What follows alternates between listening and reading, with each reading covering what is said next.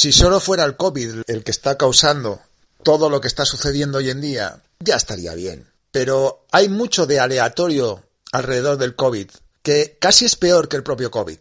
Hablamos de cómo se está comportando en muchos casos la propia policía, la propia Guardia Civil, de cara a la sociedad, a las personas. Hablamos de cómo se está comportando el sistema de salud a la hora de atender. O hablamos de daños también colaterales como es el aumento de casos de suicidio derivados de toda esta situación.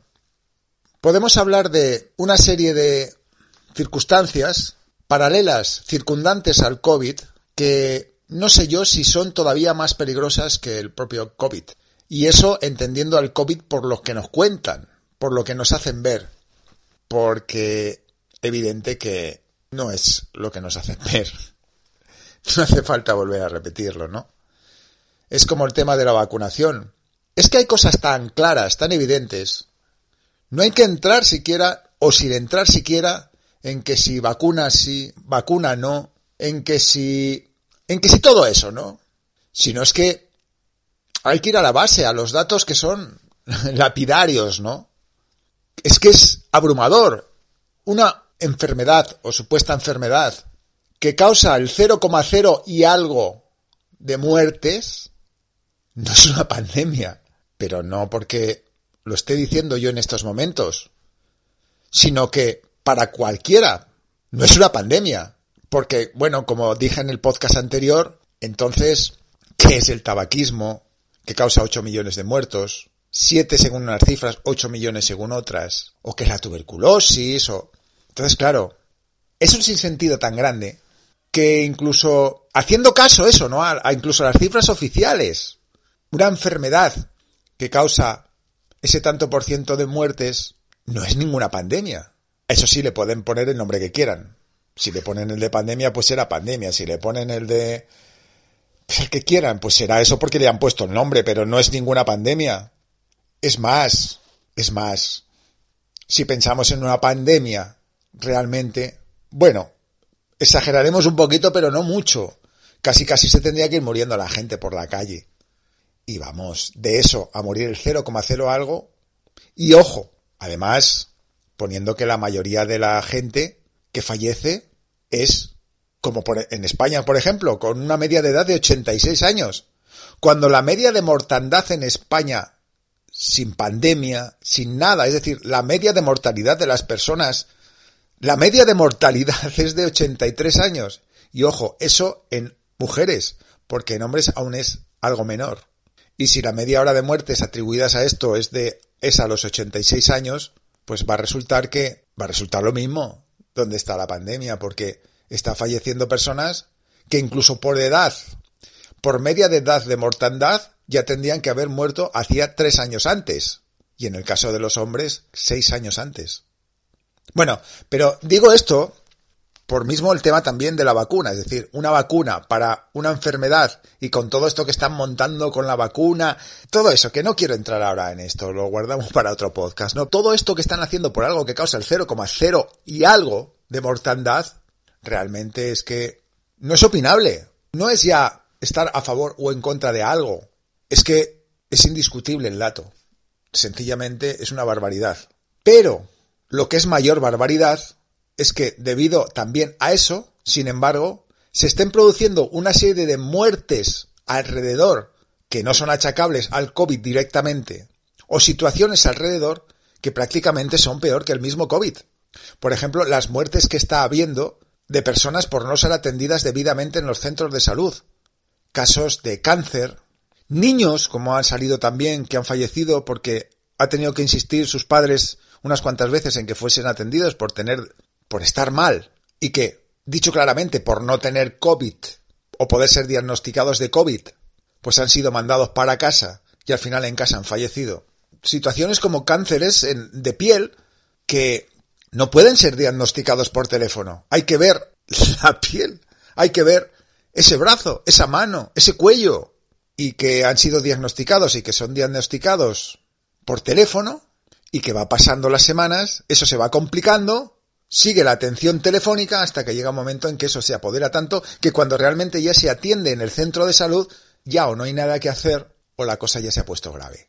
Están falleciendo personas de esta manera, por no ser atendidas correctamente. Y esto es algo que no se achaca directamente al COVID, pero que es también causa del COVID. Bueno, causa del COVID, causa de lo llamado COVID. Eso, sumado a la tasa de suicidios, que también está aumentando. Y es normal que aumente. Yo, de hecho, tengo un vecino, tenía un vecino, a escasos portales de donde vivo, que se suicidió por esto. De esto hace dos meses. Le diagnosticaron COVID, 51 años, y con todo el miedo que ponen, se le puso en la cabeza pues que contagiaría quizá a los que tenía alrededor. También además que teniendo ese él, pues igual no se iba a salvar. Eso empezó a generar en su cabeza una presión, una presión, una presión. Y dejó una nota explicando todo eso y se suicidó. También cabe hablar de todas estas personas que con esta situación se están viendo en la calle con sus negocios hundidos sin trabajo. Yo mismo soy una de esas personas que llevo todo el año por culpa de esto sin trabajo. Es decir, situaciones aleatorias que, si empezamos a sumar, son hasta casi más peligrosas que el, que el propio COVID, que la propia pandemia. Y a todo esto también se suma algo que también es súper peligroso. Y es la sensación de las personas, la sensación de la sociedad, de mucha parte ya de la sociedad, la sensación de muchas personas, de mucha gente, que ve como no es atendido debidamente cuando le falla su salud, además contando que hay menos médicos y que han echado a médicos y a personal sanitario, porque claro, no hacen falta los mismos médicos atendiendo por teléfono.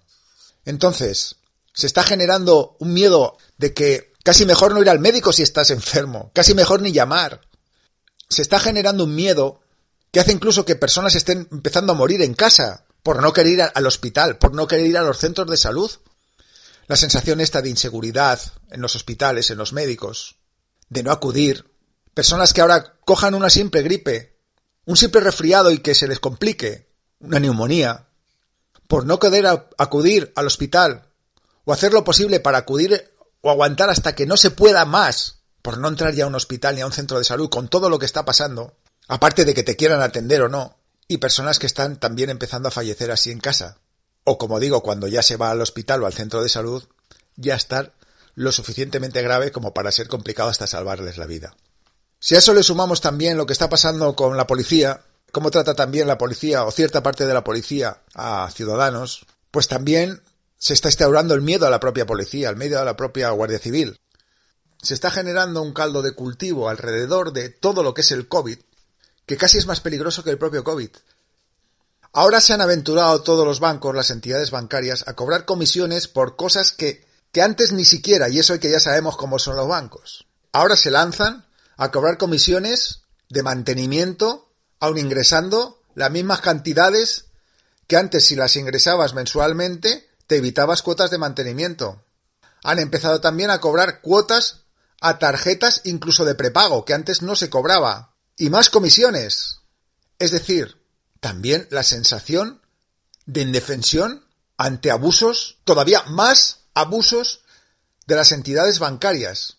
Justo ahora, además, cuando tanta gente se está quedando también sin trabajo y, ahora vamos a lo otro también, empresarios o dueños de negocios teniendo que cerrar. Y esta es la otra. Negocios teniendo que cerrar. Hambre. No poder pagar hipotecas. Es decir, también el COVID está generando pobreza y cada vez más. Todo esto que estoy diciendo se dirá, no estás descubriendo nada, no estás descubriendo América, ya. Pero no sé hasta qué punto seas consciente de que casi es más peligroso que el propio COVID. Porque a la larga, si juntamos todo, se puede dar la situación hasta de que haya más fallecidos incluso por todas estas causas aleatorias que por el propio COVID. Es decir, muchos más suicidios. ¿Nos parecen poco ya que en España casi haya de media cada año casi 4.000? ¿Cuántos va a haber ahora? Si ya están diciendo que está subiendo, como es normal por todo esto, la tasa de suicidios. Sabemos que los suicidios causan muchas más muertes que los accidentes de tráfico. ¿Lo doblan, los doblan o triplican? ¿Eso en un año normal? Todos los casos que están saliendo de personas fallecidas por no atenderlos correctamente y solo telefónicamente, ¿los sumamos también? ¿Sumamos todos los casos de enfermedades que luego derivarán en muerte muchos también, por no tener dinero suficiente, gracias a raíz de todo esto también, de hacer cerrar empresas, hacer cerrar todo, y que va a haber cada vez más familias que no puedan llegar a fin de mes, cada vez más pobreza, por lo tanto, comer peor, en muchas situaciones casi que ni poder comer. Y eso crea evidente que debilidad en el cuerpo y enfermedades también, por ejemplo, cuando viene más el invierno, cuando etcétera, ¿no? A peor alimentación, mayor tasa de enfermedades, mayor tasa de muerte por enfermedades al final. Y no es algo vano lo que estoy diciendo, porque una cosa son 100 personas que no puedan llegar ni incluso a comer como es debido, a que sean mil, más mil, más mil, más mil. Todas estas situaciones y alguna más hacen que casi sea peor lo aleatorio al COVID que el propio COVID. Y claro, ahora llegaremos al punto crucial, o uno de los puntos cruciales. Hay países, y son la mayoría del resto de Europa, en los cuales a todos los negocios que han tenido que cerrar, por ejemplo, restauración, se les paga una cantidad que de media es el 80% de los gastos que se supone que han perdido por, hacerles cerrar. Porque los restaurantes, los bares, no han cerrado porque hayan querido, sino porque se les hace cerrar. Y como se les hace cerrar, y no es su culpa, tienen esas indemnizaciones. Aproximadamente de media el 80% de lo que se supone que tienen de pérdidas por haber tenido que cerrar. En España no. Con lo cual, en estos otros países, aunque los comerciantes tengan que cerrar, aunque los bares tengan que cerrar, aunque los restaurantes tengan que cerrar, no se van a morir de hambre como aquí.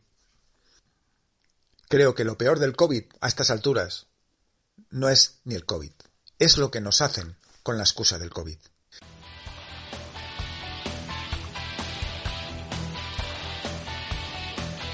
Acabas de escuchar Punto de Vista, un espacio de opinión muy personal.